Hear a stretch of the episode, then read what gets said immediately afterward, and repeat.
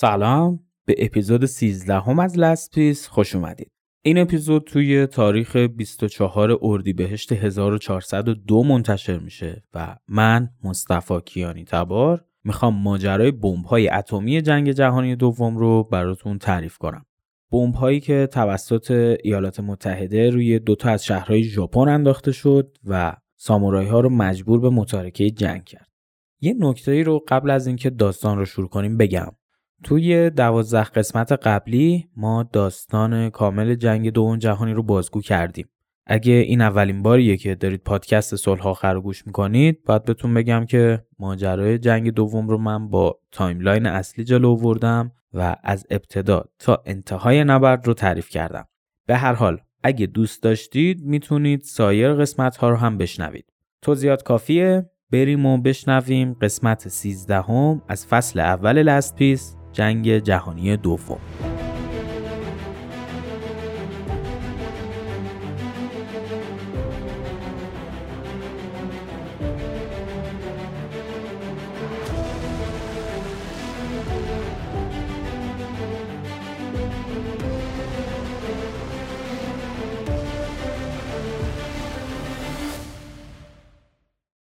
ماجرای بمب اتم توی سال 1939 شروع میشه. آخرای ژانویه 39، چند ماه قبل از تهاجم هیتلر به لهستان و شروع جنگ جهانی دوم. توی این سال و این دوره‌ای که گفتیم، یه انقلاب عظیمی تو علم فیزیک شکل میگیره. فیزیکدان‌ها ثابت میکنن که در اثر دخول یه نوترون، هسته فلز اورانیوم به دو قسمت تقسیم میشه و یه انرژی خیلی زیادی رو از خودش آزاد میکنه. همزمان با کشف این راز بزرگ، انریکو فرمی و لئو سیلارد تو ایتالیا و آلبرت اینشتین هم توی آمریکا از این موضوع مطلع میشن. این سه تا دانشمند ثابت میکنن که بر اثر دخول یه دونه نوترون، هسته اورانیوم به دو قسمت تبدیل میشه و همراه اون 2 یا 3 نوترون فرعی به وجود میاد که هر کدوم اونا هم میتونن اتماشون رو خورد کنن و یه واکنش زنجیره‌ای ایجاد کنن که همین واکنش موجب یه انفجار خیلی بزرگ و آزاد شدن یه انرژی بی‌پایان میشه. این خبر خیلی زود به بقیه دانشمندای دنیا، من جمله دانشمندای آلمانی و طبیعتاً آدولف هیتلر هم میرسه. هیتلر هم که سودای جهانگشایی و امپراتوری 1000 ساله رایش رو داشته، خیلی سریع نسبت به این کشف جدید واکنش نشون میده. همزمان با ساخت موشک‌های جدید، تحقیق و فعالیت دانشمندای آلمانی رو پروژه بمب اتم هم شروع میشه. بعد از شروع جنگ و شدت گرفتن درگیری‌های آلمان تو کشورهای اروپایی و البته کمبود منابع اولیه، آلمان فعالیتش تو بخش اتمی رو کمتر میکنه و امیدوار به این میشه که تا پایان جنگ دستش به تکنولوژی اتمی برسه. همین موضوع هم باعث میشد که هیتلر تا لحظات آخر امیدش رو از دست نده. در واقع دانشمندای آلمانی بهش قول داده بودن که قبل از اتمام جنگ سلاح اتمی رو بهش میرسونن. سال 1941 هیتلر یه قدم رو به جلو تو فعالیت‌های هسته‌ایش برمی‌داره. میاد و صدها دانشمند رو میبره توی جزیره‌ای به نام پنمونده و اونجا میشه مقر اصلی نازی‌ها برای پیشبرد اهداف اتمیشون. ولی خب یه اشتباه این دوران آلمانی‌ها مرتکب میشن که خیلی بد به ضررشون تموم میشه. اینا نمیدونستن که دولت آمریکا هم به چنین اطلاعاتی دست پیدا کرده، اطلاعات بمب اتم. برای همین هم خیلی با عجله پروژه رو پیش نمیبردن. فکر می‌کردن تحت هر شرایطی خودشون اولین کسی میشن که به بمب اتم دست پیدا میکنن. از طرف دیگه آزار و اذیت کردن یهودیای آلمان باعث شده بود که یه گنجینه بزرگی از کشورشون خارج بشه، آلبرت اینشتین. این نابغه فیزیک تو سال 1932 از آلمان خارج شده بود و پناهنده شده بود به آمریکا. اون دوران تازه اذیت کردن یهودی‌ها شروع شده بود و اوایل به قدرت رسیدن هیتلر بود. همزمان با اینشتین، لئو سیلارد هم خودش رو به آمریکا رسونده بود. این دو نفر در زمره بزرگترین فیزیکدانای دنیا و مغزهای اصلی پشت بمب اتم شناخته میشن. این آقای سیلارد که الان گفتیم متوجه شده بود که دانشمندای آلمانی مشغول تحقیق و ساخت باتری‌های اتمی هستن و هیتلر اونا رو موظف به ساخت وحشتناکترین سلاح کره زمین کرده. در واقع توی صحبت و گفتگو با دوستاش متوجه این موضوع شده بود که آلمان داره تو علم هسته‌ای پیشرفت میکنه. از طرفی این آقای سیلارد خانواده‌اش رو هم تو جنگ از دست داده بود و متنفر بود از هیتلر و نازی‌ها. به همین خاطر یه جلسه با روزولت رئیس جمهور آمریکا میذاره و اونجا از اهمیت این سلاح و البته فعالیت‌های هسته‌ای هیتلر مطلعش میکنه. روزولت هم انسان اندیشمند و عاقلی بود. خیلی سریع حرفای زیلارد رو میگیره و یه کمیته‌ای به نام کمیته اتمی تشکیل میده. این کمیته در آینده پروژه‌ای رو به دست میگیره به نام پروژه منهتن. همین پروژه است که منجر به ساخت بمب اتمی میشه. ولی خب آمریکا و آلمان تنها کشورهایی نبودن که از این راز مطلع شده بودن. بقیه اروپایی‌ها و حتی ژاپنی‌ها هم به راز این کشف بزرگ پی برده بودن. اونا هم فعالیتشون رو استار زده بودن و داشتن پیشرفت می‌کردن تو علم هسته‌ای. علل خصوص ژاپنی‌ها در واقع به خاطر یه سهلنگاری بمب اتم ازشون فاصله گرفت. میرسیم بهش جلوتر که چه اتفاقی برای ژاپن و بمب اتمش افتاده. ولی خب هیچ کدومشون به اندازه آلمان و آمریکا جدی نبودن روی این موضوع. مثلا فرانسوی‌ها قبل از شروع جنگ ساخت پیل اتمی رو شروع کرده بودن. اینو نمیدونستن که از اورانیوم میتونن بمب اتم بسازن. البته تو فکرشون این بود که دنباله افسانه‌های ژول ورن رو بگیرن، بیان یه ماشینی بسازن که انرژی بی‌پایان داشته باشه. در واقع می‌خواستن از طریق باتری اتمی یه زیردریایی بسازن که بدون نیاز به سوخت معمولی بتونه حرکت کنه. فیزیکدانای فرانسوی فهمیده بودند که برای ساخت باتری اتمی نیاز به اورانیوم و هیدروژن سنگین دارن و هیدروژن سنگین هم فقط توی آب سنگین پیدا میشه. تنها کشوری هم که اون دوران آب سنگین استخراج میکرد نروژ بود. میان و تحت یه برنامه‌ای تمام ذخیره آب سنگین و نروژ رو خریداری میکنن. ولی خب بعد از شروع جنگ و اشغال فرانسه، مدارک و اسناد فوق محرمانه فعالیت‌های اتمی میفته دست آلمانیا و هرمان گورینگ تصمیم میگیره که بره سر وقت این آب سنگین و ببرتشون آلمان. همزمان هم چرچیل از این نیت گورینگ مطلع میشه و یه شبیه خون به آلمانیا میزنه. یه شبیه خون که چه عرض کنم، یه عملیات خیلی خطرناک برای دزدیدن این منبع ارزشمند، یعنی همین آب سنگین. 165 لیتر آب سنگین بوده. چرچیل اینا رو میدزد و میبرتشون انگلیس و اونجای کمیته موسوم به کمیته اتمی تشکیل میده تا تحقیق و آزمایشات مربوط به ساخت بمب اتم رو شروع کنه. ولی خب انگلیس هم اون دوران تحت یورش سنگین نازی‌ها بود. یادمونه دیگه که تو اپیزودهای اول همین فصل نبردهای انگلیس و آلمان رو مرور کردیم و دیدیم هواپیماهای نازی چه ویرانه‌ای ساخته بودن از انگلیس. داشتن شخ می‌زدن انگلیس رو رسما.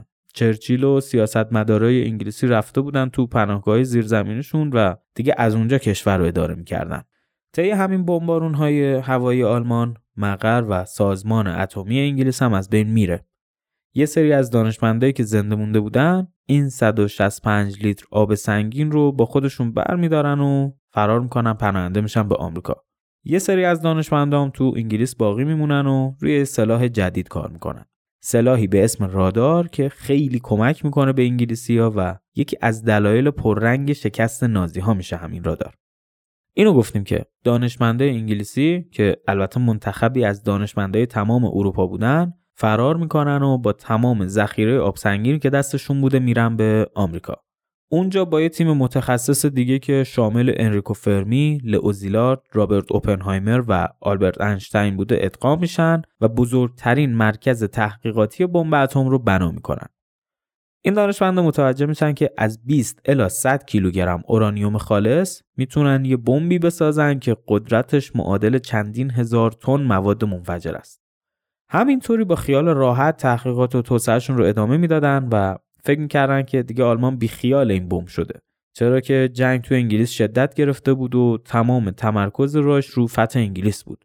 همون دوران هیتلر تو فکر دستاندازی به شرق و شوروی هم بود و خب آمریکایی‌ها فکر می‌کردن هیتلر از سودای بمب هسته‌ای اومده بیرون. اما یه دانشمند استرالیایی خیلی اتفاقی متوجه فعالیت دانشمندای آلمانی میشه و میفهمه که اینا تو اون جزیره پنمونده در واقع سخت مشغول توسعه فناوری‌های اتمی هستند.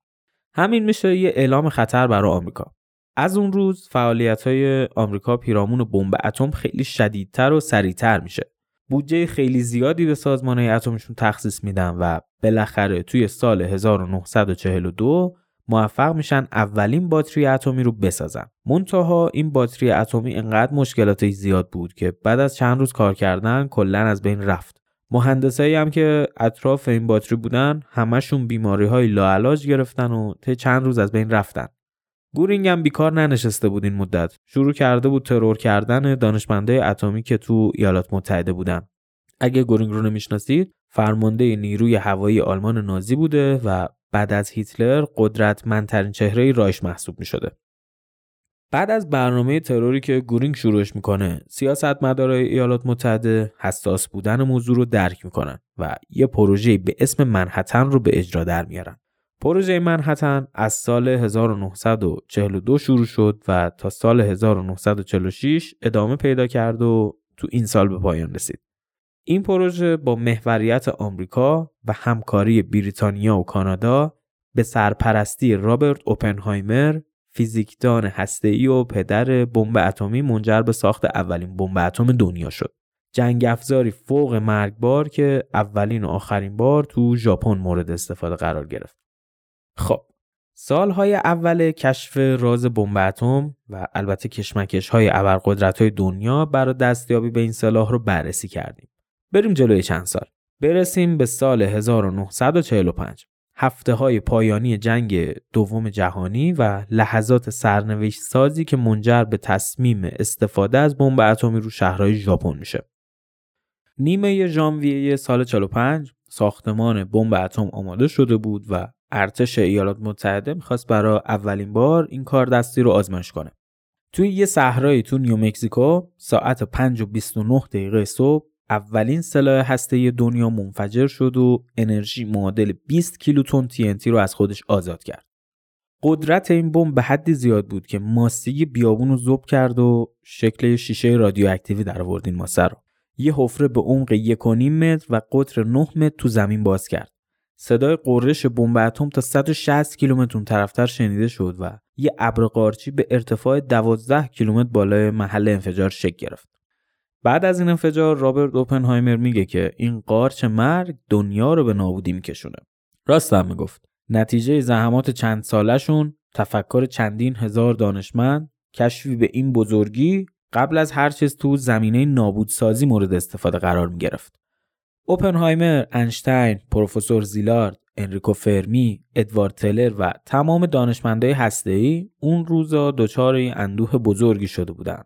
میدونستن که اختراعشون قرار دنیا رو به چه روزی بندازه و بدتر از همه این که دیگه خودشون هیچ اختیاری نسبت به این بمب نداشتن. دیگه کنترل اوضاع از دست این دانشمندا خارج شده بود و به ارتش سپرده شده بود. تقریبا به ارتش سپرده شده بود در واقع. رئیس جمهور آمریکا فرانکلین روزولت دستور میده که 2 شورا تشکیل بشه و هر کدومشون مجزا در مورد استفاده کردن یا استفاده نکردن بمب اتم تصمیم گیری کنن و نهایتاً هم با هم به توافقی برسن. یکیشون یه شورای 8 نفره از چهره‌های نظامی و سیاسی بزرگ آمریکا و شورای دیگه هم 4 نفر از دانشمندای اتمی بودن. اختلاف نظر توی این 2 شورا از همون لحظه اول وجود داشت. دانشمندا مخالف استفاده از بمب اتم بودن و نظامی‌ها موافق. هر کدومشون هم دلایل و استدلال‌های خودشون رو داشتن. مثلا استدلال یکی از چهره‌های نظامی این بود که ما تو نبردهای اقیانوس خیلی سرباز از دست دادیم و الان اگه بخوایم جنگ رو به همین منوال ادامه بدیم و از راه خشکی وارد ژاپن شیم، تقریباً 1 میلیون تلفات دیگه هم باید بدیم. از اون طرف دانشمندای اتمی هم استدلالشون این بود که استفاده از این بمب علاوه بر تخریب جبران ناپذیر و کشته شدن هزاران غیر نظامی، باعث مطلع شدن شوروی از چنین سلاحی میشه و یه مسابقه تسلیحاتی بین 2 کشور شکل میگیره که خب ممکنه به پایان حیات رو زمین منجر بشه. واقعا هم درست بود و داشت این اتفاق میافتاد.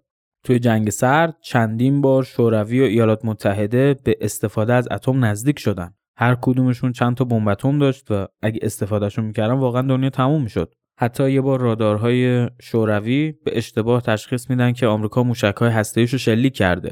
همون لحظه اینا هم دستور رو صادر میکنن، دستور شلیک رو. ولی خوشبختانه فرمانده اون زیردریایی که موشک‌های هسته‌ای شوروی رو حمل کرده یکم تعلل میکنه و بلافاصله دستور رو اجراش نمیکنه که خب همین تعلل کردنش دنیا رو نجات میده. چند دقیقه بعد روسا متوجه میشن که تشخیصشون اشتباه بوده. حالا دور نشیم از موضوع، این پرونده رو توی یکی از فصل‌های پادکست مرور می‌کنیم، جنگ سرد رو. اینو داشتیم می‌گفتیم که هر کدوم از اعضای این شورا استدلال‌های خودشون رو داشتن، ولی خب واقعیت اینه که زور نظامی‌ها میچربید به دانشمندا. دکتر زیلارد که میدونست حریف این چهره‌های نظامی نمیشه، تصمیم میگیره مستقیما با رئیس جمهور صحبت کنه و عواقب استفاده از اتم رو شخصا براش توضیح بده. اما خب دقیقاً همون روزی که قرار بود زیلارد و روزولت با هم ملاقات کنن، روزولت از دنیا میره و هری ترومن رئیس جمهور بعدی ایالات متحده میشه. این بابا خودش شدیداً معتقد بود که باید از اتم استفاده کنن و تمایلی هم به دیدار با زیلارد نداشت. به همین خاطر ملاقات با این دانشمند اتمی رو به معاونش یعنی آقای بارنز میسپاره. دکتر زیلارد همون نگرانی‌های اصلیش یعنی پی بردن شوروی به اطلاعات ارزشمند بمب اتم و استفاده از این اطلاعات علیه آمریکا رو به بارنز میگه و هشدار میده بهش.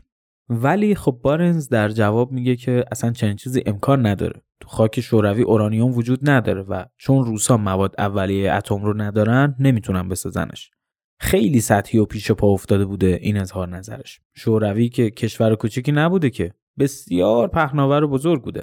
علاوه بر این کشورهای دست نشونده شوروی مثل چکسلواکی منبع اورانیوم بودن. کلی معدن اورانیوم تو این کشور وجود داشت. به هر حال بارنز اهمیتی به هشدارهای دکتر زیلارد نمیده و کار ادامه پیدا میکنه تا زمانی که یکی از اعضای شورای نظامیا یه موضوع جدید رو مطرح میکنه. میگه که نیروی نظامی ژاپن به کل توانش رو از دست داده و زمینگیر شده و قادر به کوچکترین تحرکی نیست. علاوه بر این ما چند روز پیش یه تلگراف از ژاپن رمزگشایی کردیم که خطاب به شوروی بوده و از وزیر خارجه شوروی می‌خواستن که یه درخواست صلح و آتش‌بس با آمریکا رو مطرح کنه. این چهره نظامی اون زمان سعی می‌کنه بقیه رو متقاعد کنه که به جای ادامه دادن جنگ، تسلیم شدن ژاپن رو ازشون بپذیرن. اینو هم میگه که ژاپنیا همینطورش خیلی فقیر شدن و اداره کردن یک کشور 90 میلیون نفره که هم فقیر شدن و هم به قوه حاکم خودشون اعتمادی ندارن خیلی خطرناکه. علل خصوص ژاپنی که طی هزاران سال گذشته همیشه یک کشور سلطنتی با پیشینه غنی بوده و هشدار میده که گیر میکنیم تو کنترل کردن ژاپن بعد از جنگ. استدلال های این آقا که اسمش هم لوئیس اشتراسه منطقی بوده. لوئیس اشتراوس قشنگ معلومه آلمانیه، خیلی سخت فامیلش. استدلالای همین آقا منطقی بود و قرار میشه چند روز بعد دوباره یه جلسه دیگه شکل بگیره تا از جوانب دیگه هم به قضیه نگاه کنن. تو این چند روز فاصله بین جلسه آقای اشتراوس با دانشمنده اتمی ارتباط بیشتری میگیره و نظرات تیم علمی رو هم میشنوه. نهایتاً بعد از چند روز تو جلسه جدید پیشنهاد میده که بیا چند نفر از فرمانده ها و چهره‌های سیاسی ژاپن رو بکشونیم آمریکا، اینجا یه بمب اتم تو صحرا براشون منفجر کنیم، شدت و قدرت این سلاح ما رو که ببینن قطعاً میفهمن که باید بدون قید و شرط تسلیم بشن. همون موقع جانشین هری ترومن، همون آقای بارنز، مخالفتش رو اعلام میکنه با این طرح. میگه اولاً ما به دشمنی که بیش از 100 هزار نفر ازمون کشته نمیتونیم اعتماد کنیم. ممکنه این ژاپنیا سربازای آمریکایی که اسیر کردن و یه طوری وارد این صحرای مد نظر ما کنن و ما با بمب اتم سربازای خودمون رو بکشیم. علاوه بر این ممکنه یکی از کسایی که اطلاعات داره راجع به بمب اتم با ژاپن همکاری کنه و اطلاعاتمون رو لو بده بهشون و علیه خودمون استفاده کنن ژاپنیا از این بمب اتم، از این اطلاعات. در ثانی ما این بمب اتم رو یه دفعه تست کردیم و جواب داده. الان اگه ژاپنی‌ها رو بکشونیم اینجا و بمب اتممون درست عمل نکنه، رسما شرفمون میره. الان قضیه اینه، ما بمب رو میندازیم تو ژاپن، اگه ترکید که چه بهتر. اگرم نترکید صدایی ازش در نمیاریم. ژاپنی‌ها فکر می‌کنن یه بمب معمولی بوده دیگه، مثل بمب‌های دیگه. بحث و جدل این دوتا شورا نهایتاً به نفع نظامیا به پایان میرسه و کمیسیون تصمیم میگیره که وارد مرحله بعدی بشه. تا الان هنوز مشخص نشده که چه زمانی و تو چه مکانی بمب اتم رو منفجر کنن، ولی خب میدونن همشون که بعد یه نقطه‌ای رو انتخاب کنن که پر از جمعیت غیر نظامی باشه و اهمیت اجتماعی بالایی داشته باشه. اینطوری با مرگ دست جمعی غیر نظامیا یه شوک عظیمی به ژاپن وارد میشه و شیرازه امور از دستشون خارج میشه به قول معروف. بعد از این جلسه ترومن فرمانده ها و نظامی های ارشد ارتش رو جمع میکنه و بهشون فرمان جدید رو ابلاغ میکنه. این بزرگوارا باید بررسی هاشون رو شروع کنن و نقاط مورد تاییدشون رو به رئیس جمهور ارائه بدن. بعد از جلسه هم ترومن بلند میشه میره پیش استالین تا اونجا سیاست های جدیدشون رو با هم مرور کنن. همونجام ترومن میاد یه خودی نشون بده و یه اطلاعاتی از بمب اتمی رو میکنه برای استالین، ولی خب استالین میدونسته قضیه رو. سازمان جاسوسی شوروی خیلی فعال بود و اطلاعات خیلی ارزشمندی از بمب اتم به دست آورده بود. فقط هنوز نمیدونستن که آمریکایی‌ها موفق شدن ساختمون بمب اتم رو بسازن یا نه. در واقع هنوز مطمئن نبودن که بمب آماده استفاده هست یا نه. که خب بعد از اینکه استالین حرفای ترومن رو میشنوه، یه طوری زیرپوستی تشویقش میکنه که آره استفاده کن از این بمب، خیلی فکر هوشمندانه‌ایه. هدفش هم مشخص بوده دیگه. در صورت انفجار این بمب اطلاعات جدید و فوق‌العاده مهمی به دست دانشمندان شوروی میرسید و اونا هم میتونستن خیلی سریع بمب خودشون رو بسازن. یکی از دلایلی که آمریکا توی لحظه‌های آخر مجاب میشه از اتم استفاده کنه این بوده که شوروی تو روز قبل از اصابت اتم علیه ژاپن اعلام جنگ میکنه. آمریکا میترسه که اگه شوروی بیاد تو این جنگ ادعای مالکیت میکنه نسبت به ژاپن، مثل کاری که با آلمان کرد. بعد از تسلیم شدن آلمان نصف خاک آلمان رو برداشت برای خودش. با ژاپنی‌ها هم همین کارو میکرد و خب اگه این اتفاق میافتاد نفوذ شوروی تو جنوب آسیا زیاد میشد و عواقب بدی داشت، هم برای خود ایالات متحده هم برای متحد بزرگش یعنی بریتانیا. اعلام جنگ شوروی هم یکی از سیاست‌های فشار بود. با این حرکت آمریکا رو مجبور کردن از بمب اتمش استفاده کنه و خب بعدش هم اطلاعات مهمی به دانشمندای شوروی رسید. برگردیم به جلسه ترومن با فرمانده‌های ارشد آمریکا. بعد از این جلسه یه چند روزی اهداف احتمالیشون رو بررسی میکنن. نتیجه نهایی میشه شهرهای هیروشیما و کوکولا که البته توی لحظات آخری که میخواستن بمب اتم رو بزنن وضعیت هوای کوکولا به هم میریزه و آمریکایی‌ها به جای شهر ناگازاکی رو بمبارون میکنن. این دو نقطه هم کارخونه و پایگاه‌های تسلیحاتی داخلشون بود، هم جمعیت نظامی و هم جمعیت غیر نظامی. دقیقاً با اهداف اولیه آمریکایی‌ها برای بمبارون همخوانی داشتن. مرحله بعدی انتخاب یه تیم برای جابجایی و انداختن بمب اتم بود.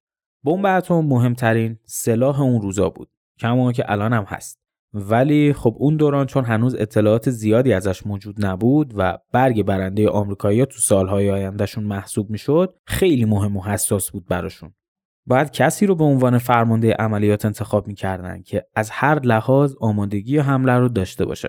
هر چی نباشه قراره با این واقعیت مواجه شه که بمبی که قراره بندازه تو ژاپن جون ده‌ها هزار زن و بچه و غیر نظامی رو میگیره و این چیزی بود که میتونست هر خلبانی رو لحظات آخر پشیمون یا دو به شک کنه.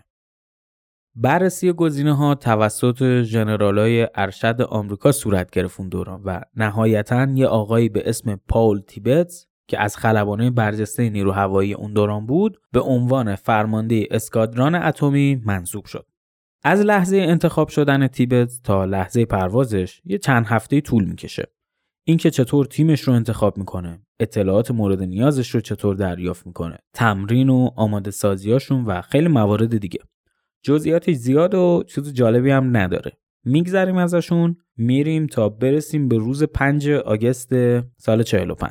تاریخی که هری ترومن رئیس جمهور وقت ایالات متحده فرمان حمله رو صادر میکنه. طبق دستور ترومن بمب بعد ساعت 8:15 صبح 6 آگوست رو هیروشیما انداخته بشه. تیبتس و تیم 11 نفرش خیلی زود مشغول بارگیری بمب و آماده کردن هواپیما میشن و نیمه های شب مقرشون رو به سمت هیروشیما ترک میکنن.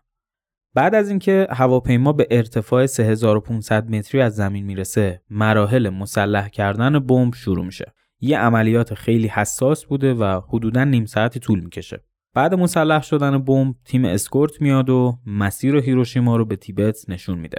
برای انداختن بمب نیاز بود که هوا صاف باشه و خلبان‌ها دید کاملی به شهر داشته باشن که خب هواپیماهای اسکورت حدود 40 دقیقه قبل از رسیدن تیبتس به هیروشیما بهش اعلام کرده بودن که شرایط خوبه و میتونه مأموریتش رو ادامه بده. ساعت از 8 صبح گذشته و B-29 حامل بمب اتم به بالای شهر هیروشیما رسیده.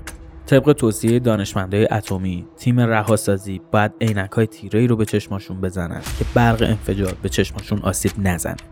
رأس ساعت 8:14 صبح 6 آگوست، بمب اتمی یا لیتل بوی روی هیروشیما انداخته شد.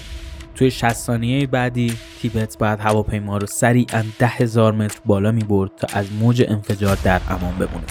ساعت 8:15 بمب اتمی منفجر شد و انرژی بالغ بر 16,000 تن TNT از خودش آزاد کرد.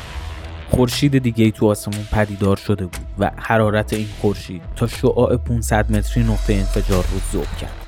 عملیات هیروشیما با موفقیت انجام شده بود و تیبت و 11 نفر همکارش هیروشیما رو به سمت پایگاهشون ترک کردن. توی شهری که الان به ویرانه تبدیل شده، تنها چند دقیقه قبل زندگی جریان داشت. آرامش صبحگاهی، استراب همیشگی و مردم غمگین که هفته‌های خیلی سختی رو سپری می‌کردن. هوا صاف و نشاط‌آوره، ولی مردمی که توی کوچه و خیابونای هیروشیما رفت و آمد می‌کنن، دیگه توجهی به این زیبایی ندارن. چرا که بعد از 4 سال نبرد توی حاشیه اقیانوس، هزاران هزار جوون و فرزند رو از دست دادن و این روزها بیشتر از هر زمان دیگه‌ای به شکست نزدیکن. اونا صبح 6 آگوست رو مثل بقیه روزا شروع کرده بودن. مردم مشغول خرید و رفتن به محل کارشون بودن. بچه‌ها توی راه مدرسه و همه چیز عادی به نظر می‌رسید. توی ارتفاعات بالا 3 هواپیما به چشم می‌خورد. مردم هیروشیما متوجه این 3 هواپیما شدن. ولی گشتزنی هواپیماهای آمریکایی تو هفته‌های گذشته چیز جدیدی نبود. اهالی هیروشیما فکر می‌کردند که این 3 هواپیما برای عکسبرداری از شهر اومدن. ناگهان یکی از این 3 هواپیما جسم سیاه رنگ مخروطی شکلی رو از محفظه خودش رها کرد. این مخروط سیاه لیتل بوی یا همون بمب اتمی بود. تو فاصله 576 متری از سطح زمین، لیتل بوی منفجر شد و دروازه‌های جهنم رو روی زمین باز کرد. توی ثانیه‌های اول تنها برق انفجار بود که توجه اهالی رو به خودش جلب کرد. قدرت و شدت نور طوری بود که انگاری خورشید تو فاصله چند صد متری از هیروشیما پدیدار شده. تمام کسایی که به برق این انفجار نگاه کردند، با عذابی سخت مواجه شدند. اعصاب شبکه‌ای چشم اونا درجا سوخت و سفیدی چشمشون ذوب شد و روی صورتشون جاری شد. لحظه بعد تشعشع حرارتی یک کره سرخ توی آسمون تشکیل داد. دمای این کره آتشین به چند میلیون درجه سانتیگراد میرسید. لحظه بعد موج انفجار شکل گرفت و با سرعتی فراتر از صد به طرف خارج از نقطه انفجار شروع به حرکت کرد. قدرت موج به حدی بود که ساختمون و زمین رو از جاش میکند. بر اثر موج و حرارت انفجار، کره آتشین لحظه به لحظه بزرگتر میشد و به بالا حرکت میکرد. در اثر صعود و ارتفاع گرفتن کره آتشین، خلأی ایجاد شد و تمام اجسامی که زیر این آتش مرگبار بودن به بالا مکیده شدند. چند لحظه بعد تنها یه بخار ازشون باقی مونده بود. این بخار قارچ اتمی بود، نماد و سمبل انفجارهای اتمی که از کیلومترها دورتر به چشم می‌خوره. بخار ذرات خاک به همراه مواد رادیواکتیو که از محل انفجار به بالا مکیده شده بودند، بعد از چند ثانیه تو هوا پخش شدن و یکی از مرگبارترین اتفاقات انفجار اتمی رو ایجاد کردن. باران اتمی، ریزش ذرات حاوی رادیواکتیو که میتونست توی فاصله چند روز افراد در معرض باران رو از بار در بیاره. بمبارون و انفجار اتمی هیروشیما توی همون لحظه اول جون 78,000 انسان رو گرفت و به یکی از تلخ‌ترین و وحشتناکترین تراژدی‌های تاریخ تبدیل شد. طی روزهای بعد مردم ژاپن با یکی از غمناکترین دوره‌های تاریخشون مواجه شده بودند. شهری که ویران شده بود، مردمی که تنها یک غبار ازشون تو خرابه‌های شهر باقی مونده بود و کشوری که هر لحظه به نابودی و تسلیم شدن نزدیک‌تر می‌شد.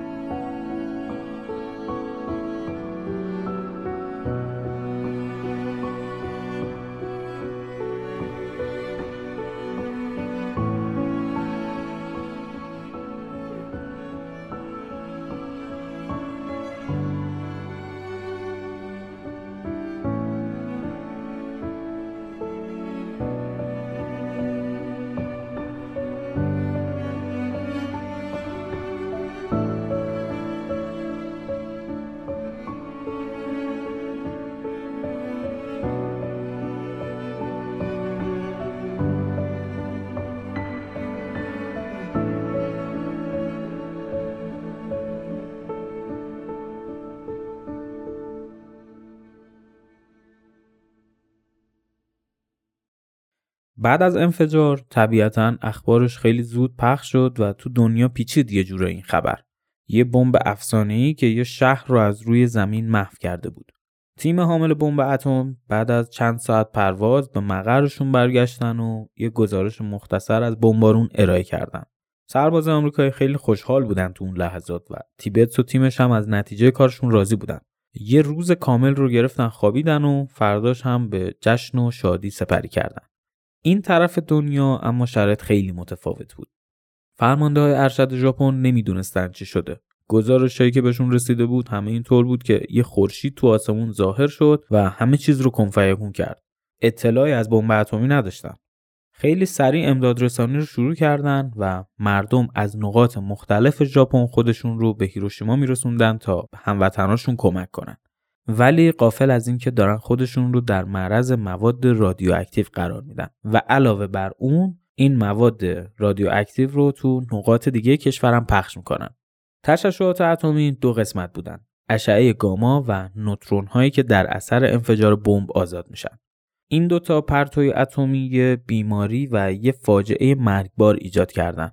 کسایی که تو فاصله نیم مایلی انفجار بودن در جا از بین رفتن به خاطر موج انفجار و حرارت و تبعات ترکیدن بمب. کسایی هم که فاصلهشون بیشتر بود یا طی روزهای بعد برای امدادرسانی اومده بودن، بعد از حدوداً 15 روز علائم بیماری رو تجربه کردن و تو روزهای بعدش یا از دنیا رفتن یا سالهای بعد رو با سختی و عذاب سپری کردن. علائم بیماری ریزش مو، تغییر رنگ پوست و سوختگی، خونریزی از دهن، بینی، معده و اسهال و استفراغ‌های خونی و تمام نشدنی بودن. مردمی که با پرتوهای رادیواکتیو آسیب دیده بودن، اونقدر خونریزی می‌کردن که گلبول‌های قرمز خونشون شدیداً کم می‌شد. دانشمندا و پزشکای ژاپنی هم خب تا قبل از اون با چنین مورد روبرو نشده بودن. نمیدونستن چه اتفاقی داره برای این افراد میفته، نمیدونستن که چطور باید جلو این اتفاق رو بگیرن. علاوه بر اینا، مردمی که از بمبارون جون سالم به در برده بودن، از هیروشیما مهاجرت کرده بودن و وسایلشون هم با خودشون برده بودن. وسایلی که حاوی غبارهای اتمی و رادیواکتیو بود رو تو نقاط مختلف ژاپن منتقل کرده بودن. حالا برای اینکه وضعیت بدتر هم بشه، اینو در نظر بگیرید که 3 روز بعد از بمبارون هیروشیما، ایالات متحده شهر ناگازاکی رو هم با اتم میزنه. این انفجار هم تو همون لحظات اول چیزی بین 35 تا 40 هزار نفر رو در جا از بین برد و ده‌ها هزار نفر دیگر رو هم با پرتوهای اتمی بیمار کرد. ده‌ها هزار نفری که از این دوتا بمبارون جون سالم به در برده بودن، غبارهای رادیواکتیو رو با خودشون به جاهای دیگه ژاپن بردن و یه تراژدی غمناک برای اهالی سرزمین خورشید به وجود اومد. بسیاری از زنای باردار مجبور به سقط جنین شدن تو سالهای بعد، چون بچه‌ها ناقص به دنیا می اومدن. عده زیادی هم به سرطان‌های مختلف مثل سرطان خون دچار شدن. بعد از انفجار هیروشیما، ستاد ارتش ژاپن یه جلسه فوری تشکیل میده و یکی از چهره‌های نظامی مشهور ژاپن به اسم جنرال آریزوئه رو مسئول بازدید از هیروشیما میکنه. آریزوئه رئیس سازمان جاسوسی ژاپن بود در واقع. این آقا داوطلب میشه که به عنوان نخستین چهره سرشناس نظامی از هیروشیما بازدید کنه. در واقع می‌خواست از نزدیک ببینه که سهل‌انگاری و پشت گوش انداختن مقامات ژاپن چه برگ برنده‌ای رو ازشون گرفته. اوایل این اپیزود گفتیم که ژاپن هم از راز اتم مطلع شده بود و دانشمندای بزرگ ژاپنی هم داشتن روی این پروژه فعالیت می‌کردن. سال 1942 یه دانشمندی به اسم دکتر یوشیو نیشینا میاد پیش آریزوئه و اونجا بهش میگه که من تمام مشکلات تکنیکی سلاح هسته‌ای رو حل کردم و الان آماده‌ام تا با کمک دولت ساختمان بمب اتم رو بسازم. برای این کارم نیاز به بودجه دارم. بودجه مورد نظر نیشینا یه مقدار زیاد بود. اون موقع به 100 میلیون ین ژاپن نیاز داشت و خب این مبلغ خیلی سنگینی بود، مخصوصا برای ژاپنی که تازه وارد جنگ شده بود. یاد اون هست دیگه، ژاپن سال 1941 وارد جنگ شده بود و تاریخ این ملاقات سال 1942. بودجه مورد نظر یکم زیاد بود، ولی خب آریزوئه به این دانشمند قول میده که در مورد سلاح اتمی با مقامات ارشد صحبت میکنه. کنترل امور اون دوران دست جنرال توجو بود. این آقای توجو نخست وزیر مملکت بود و تمام تصمیمات مهم رو همین آقا میگرفت. خیلی به امپراتور نزدیک بود و مشاور ارشدش بود، اینجور بگیم. زمانی که آریزوئه از قدرت سلاح هسته‌ای برای توجو صحبت میکنه، خیلی شگفت زده میشه. طبیعتاً هم باید چنین میشد. میگه که آره به نظر منم ما باید سریعاً رو چنین تکنولوژی کار کنیم و این پروژه رو توسعه بدیم. چقدری بودجه لازمه برای ساختن این بمب؟ حالا 100 میلیون ین. اوه خیلی زیاده و تو شرایط فعلی هیچ جوره از پس این هزینه بر نمیایم. ما روزانه کلی هواپیما و کشتی باید بسازیم که محافظت از سربازامون رو تضمین کنه. الان نمیتونیم چنین پولی برای این بمب چند کیلویی خرج کنیم. شما برو پیش دانشمندت، بهش بگو به جای بمب اتم یه سلاح دیگه بساز، اشعه مرگی، موشک جدید، هواپیمای جدیدی، همچین چیزی مثلا. به همین سادگی ژاپنی که قبل از هر کسی به دانش لازم برای مجهز کردن ساختمان بمب اتم دست پیدا کرده بود، ازش دور شد. بگذریم. برگردیم عقب یکم. داشتیم میگفتیم که ژنرال آریزوئه داوطلب میشه که بره هیروشیما تا از نزدیک خرابی و قدرت بمب اتم رو ببینه و البته بیشتر حسرت بخوره که چرا که زمانی که میتونستن این بمب بسازن نساختنش. سوار هواپیما میشه و بعد از چند ساعت میرسه به بالای هیروشیما. تو خاطراتش خیلی وحشتناک وصف کرده هیروشیما رو. میگه من شهرهای بمبارون شده خیلی دیدم، زمینایی که به خاطر بمبارون سوراخ شده بودن، ولی این چیزی که تو هیروشیما دیدم با همه فرق داشت. یه دشت پهناور که هیچ اثری از زندگی داخلش دیده نمیشد. زمین خشک ترک خورده که یه جاهایش تصویر درخت‌ها و ساختمونا روش به جا مونده بود. سایه این درخت‌ها و ساختمونا قبل از غبار شدن رو زمین نقش بسته بود در واقع. یه چند دقیقه بعد خلبان هواپیما میگه که ژنرال، این زمینی که ازش رد شدیم هیروشیما بود. دستور چی الان؟ و خب آریزوئه دستور فرود میده. همچین که هواپیماشون میشینه، یه سرباز ژاپنی با شمشیر سامورایی از یه چاله میپره بیرون و میاد سمت آریزوئه. این بنده خدا مسئول مراقبت از پیست فرودگاه بود. فرودگاهی که الان هیچ چیزی ازش باقی نمونده. نزدیک که میشه آریزوئه میبینه که این طرف نصف صورتش نیست اصلا. یه طرف صورتش جوری سوخته و چروک شده که هیچ شباهتی به انسان نداره. میگه چی شده؟ چرا تو اینجور شدی؟ که میگه زمان انفجار اتم نصف صورت من به سمت برق انفجار بود و تو همون لحظه برق انفجار صورتش رو سوزونده بود. توی یه لحظه صورتش تغییر رنگ داده بود و سوخته بود. شما ببینید چی بوده این بمب اتم لامصب. بعدم همین سرباز آریزوئه رو میبره جایی که نظامیای هیروشیما داخلش مستقر شده بودن. اونجا آریزوئه شخصی رو میبینه به اسم هیدو بابا، ژنرال هیدو بابا. این آقا از کسایی بوده که زمان انفجار نزدیک هیروشیما بوده. اصلا خونش تو هیروشیما بود. چند دقیقه قبل از انفجار دختر کوچیکش رو میبره مدرسه و خب لحظه انفجار هم دخترش از بین میره. یه لحظات غمگین و اذیتی بین این دوتا سردار ژاپنی به وجود میاد. هیدو بابا حقق کنان گریه میکرد و آریزوئه میگه اونجا تمام سلسله مراتب نظامی رو کنار گذاشتم و با تمام وجودم سعی کردم آرومش کنم. ناراحتیشون هم فقط به خاطر از دست رفتن جون دختر هیدو بابا نبود، بلکه به خاطر کشته شدن هزاران زن و بچه و سالمند بود. بگذاریم. اون روزا هیدو بابا تونسته بود یه اطلاعات جالبی در مورد انفجار جمع‌آوری کنه. مثلا کسایی که تو ساختمان‌های سیمانی یا زیرزمین بودن از انفجار جون سالم به در برده بودن، یا کسایی که لباسای سفید و روشن به تن داشتن از برق و گرمای انفجار در امان مونده بودن، ولی خب کسایی که لباسشون مشکی بود و لباسای تیره تنشون بود تمام انرژی و گرمای آزاد شده از اتم رو جذب کرده بودن و به زغال تبدیل شده بودن. این آمار رو هم از تعداد تلفات به دست آورده بود. کسایی که کیمونو، لباسای سنتی ژاپن به تن داشتن، کمتر آسیب دیده بودن. کیمونو هم که اکثرمون دیدیم یا سفید کلن یا رنگی رنگی. آریزوئه به هیروشیما اومده بود تا اطلاعات جدیدی از بمب اتم به امپراتور و مقامات ارشد ارائه بده. چه زمانی اومده بود هیروشیما؟ 8 آگوست. دقیقاً تو همون لحظاتی که آریزوئه داشت تو خرابه‌های هیروشیما دنبال اطلاعات میگشت، آمریکا بمب اتم دومم زد. شهر ناگازاکی بمبارون شد. کی؟ 9 آگوست. الان شوروی هم به ژاپن اعلان جنگ کرده و امپراتور باید یه تصمیم فوری بگیره. یا تسلیم شه یا ادامه بده و بذاره آمریکایی‌ها با بمب اتم ژاپن رو شخم بزنن.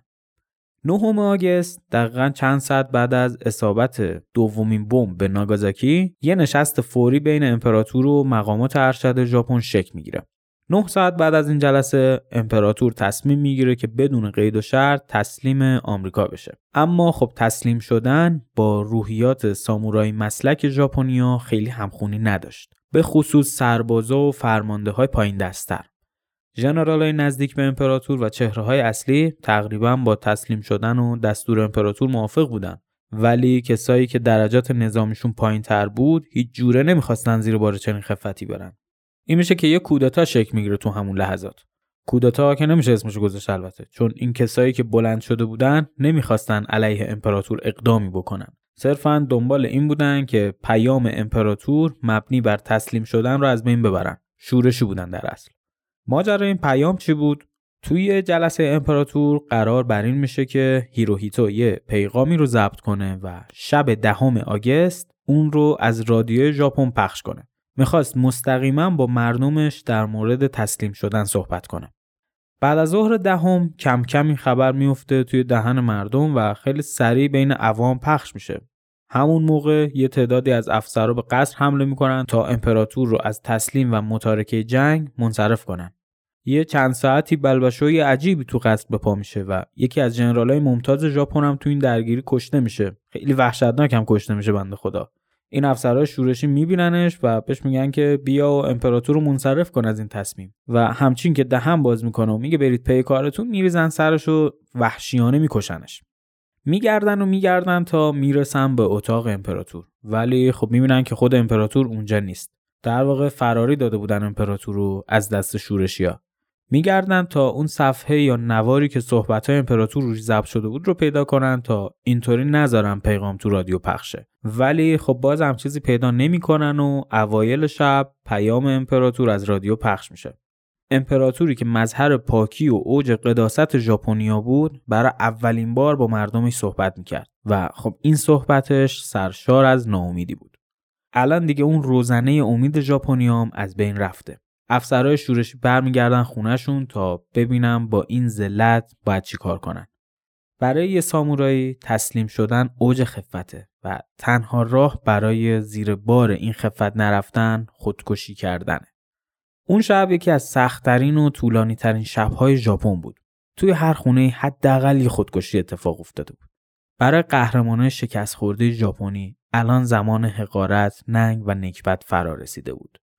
طی روزهای بعد اسناد و مدارک تسلیم شدن ژاپنیا به ایالات متحده تحویل داده شد و روز 2 سپتامبر نماینده‌های ژاپن پا روی یکی از بزرگترین رزمناوهای آمریکایی می‌ذارن تا با جنرال مک آرتور و جنرال وینرایت دیدار کنن. مک آرتور همونطور که ازش انتظار میرفت خیلی برخورد خوبی با نماینده‌های ژاپن داشت و پشت میکروفون اعلام میکنه که متفقین هیچ گونه سوء قصدی به جون امپراتور ندارن. مدارک تسلیم شدن امضا میشه و سربازای آمریکایی به سرزمین خورشید وارد میشن. نبردهای اقیانوس بعد از 1364 روز به پایان رسیدن. توی این صحنه ایالات متحده 130,000 کشته و تلفات و ژاپن بیش از 2,500,000 تلفات دادن. جنگی که از سال 1941 تا 1945 طول کشیده بود، الان به اتمام رسیده بود و آرزوهای هیروهیتو مبنی بر ایجاد آسیای کبیر به افسانه ها می پیونده. اغوای هیتلر نه تنها به متحدینش کمک نکرده بود، بلکه اونا رو به فلاکت و فروپاشی رسونده بود. ماجرای جنگ جهانی دوم و فصل اول لاست پیس اینجا تموم میشه. بیشتر از 1 سال طول کشید تا من این فصل رو کامل منتشر کنم. قسمت اول 10 اردیبهشت 1401 منتشر شد و قسمت 13 تو 24 اردیبهشت 1402. زمانی که این پادکست رو شروع کردم خیلی فشرده کار رو جلو بردم، ولی خب لابلای کار مشکلات زیادی ثبت شد. گرفتاری شخصی که پیشبرد کار رو کند کرد و اتفاقاتی که تو نیمه دوم 1401 افتادن. انگیزه برای ادامه کار نبود واقعا، ولی خب با وجود تمام سختی ها باید بلند می شدم و بلند شیم همگیمون و ادامه بدیم کاری که شروع کردیم و تمامش کنیم. ذهنمون رو باید ورز بدیم و روی فرم خوبی باشیم. همین. یه تشکر می کنم از شما دوستان عزیزی که همراه من بودید تو این 1 سال. بازخورد دادید بهم، کامنت گذاشتید یا توی تلگرام پیام دادید. واقعا ممنونم ازتون و همینطور تشکر میکنم از شما دوست عزیزی که پادکست رو به سایر دوستات معرفی میکنی و توی رشد لاست پیس خودت رو سهیم میکنی. یه تشکر دیگه هم میکنم از شنوتو، میزبان پادکست. تشکرم زیاد شده کم. اسپانسر پادکست نیست شنوتو، میزبان این کاناله. در واقع توی پلتفرمشون یه امکانی به ما دادن که بتونیم به صورت رایگان پادکستامون رو منتشر کنیم و به دست شما عزیزان برسونیم. خیلی کار سختی میکنن. تو فضای داغون اقتصاد و البته فضای داغونتر کسب و کارهای اینترنتی واقعاً کار غیر ممکنی انجام میدن که رایگان این فضا رو به ما میدن. ما خودمون چند سال روی استارتاپ فعالیت میکردیم، ملوفیلم، یه وبسایت ویودی بود ملوفیلم که الان دیگه مال ما نیست و خب با سختی‌های فعالیت دیجیتال از نزدیک آشنایی دارم. به عنوان یه عضو کوچیک از خانواده شنوتو و البته قدردانی از لطفشون میخوام که پلتفرم شنوتو رو بهتون پیشنهاد بدم. شمایی که پادکست گوش میدی میتونی علاوه بر کست باکس، اپل پادکست یا هر پلتفرم دیگه‌ای که بر پادکست گوش دادن ازش استفاده میکنی از شنوتو هم استفاده کنی. هم وبسایت منظمی دارم، هم نرم افزار موبایل، خیلی رابط کاربری خوبی هم دارن اتفاقا و مهمتر این که فیلتر نیست. به هر حال نمیخوام تحمیل کنم که حتما از شنوتو استفاده کنید. من به عنوان کسی که دارم از میزبانیشون استفاده میکنم لازم دونستم معرفشون کنم. انتخاب فضا و پلتفرم مناسب با خودتونه. بگذاریم. در آخر اضافه کنم که من یه لیست از فیلم و سریالایی که در مورد جنگ جهانی دوم هستن آماده کردم و توی کانال تلگرام گذاشتم. اگه دوست داشتید میتونید وارد کانال تلگرام شید و گزینه‌های پیشنهادی رو اونجا مشاهده کنید. قبلا راجبش صحبت کرده بودیم، قول داده بودم که یه لیست منتشر میکنم و الان توی کانال تلگرام موجوده. روزگار خوبی رو براتون آرزو میکنم دوستان، به امید رسیدن روزای خوب که البته خیلی بهش نزدیکی. توی فصل جدید میبینمتون. فعلا خدا نگهدار.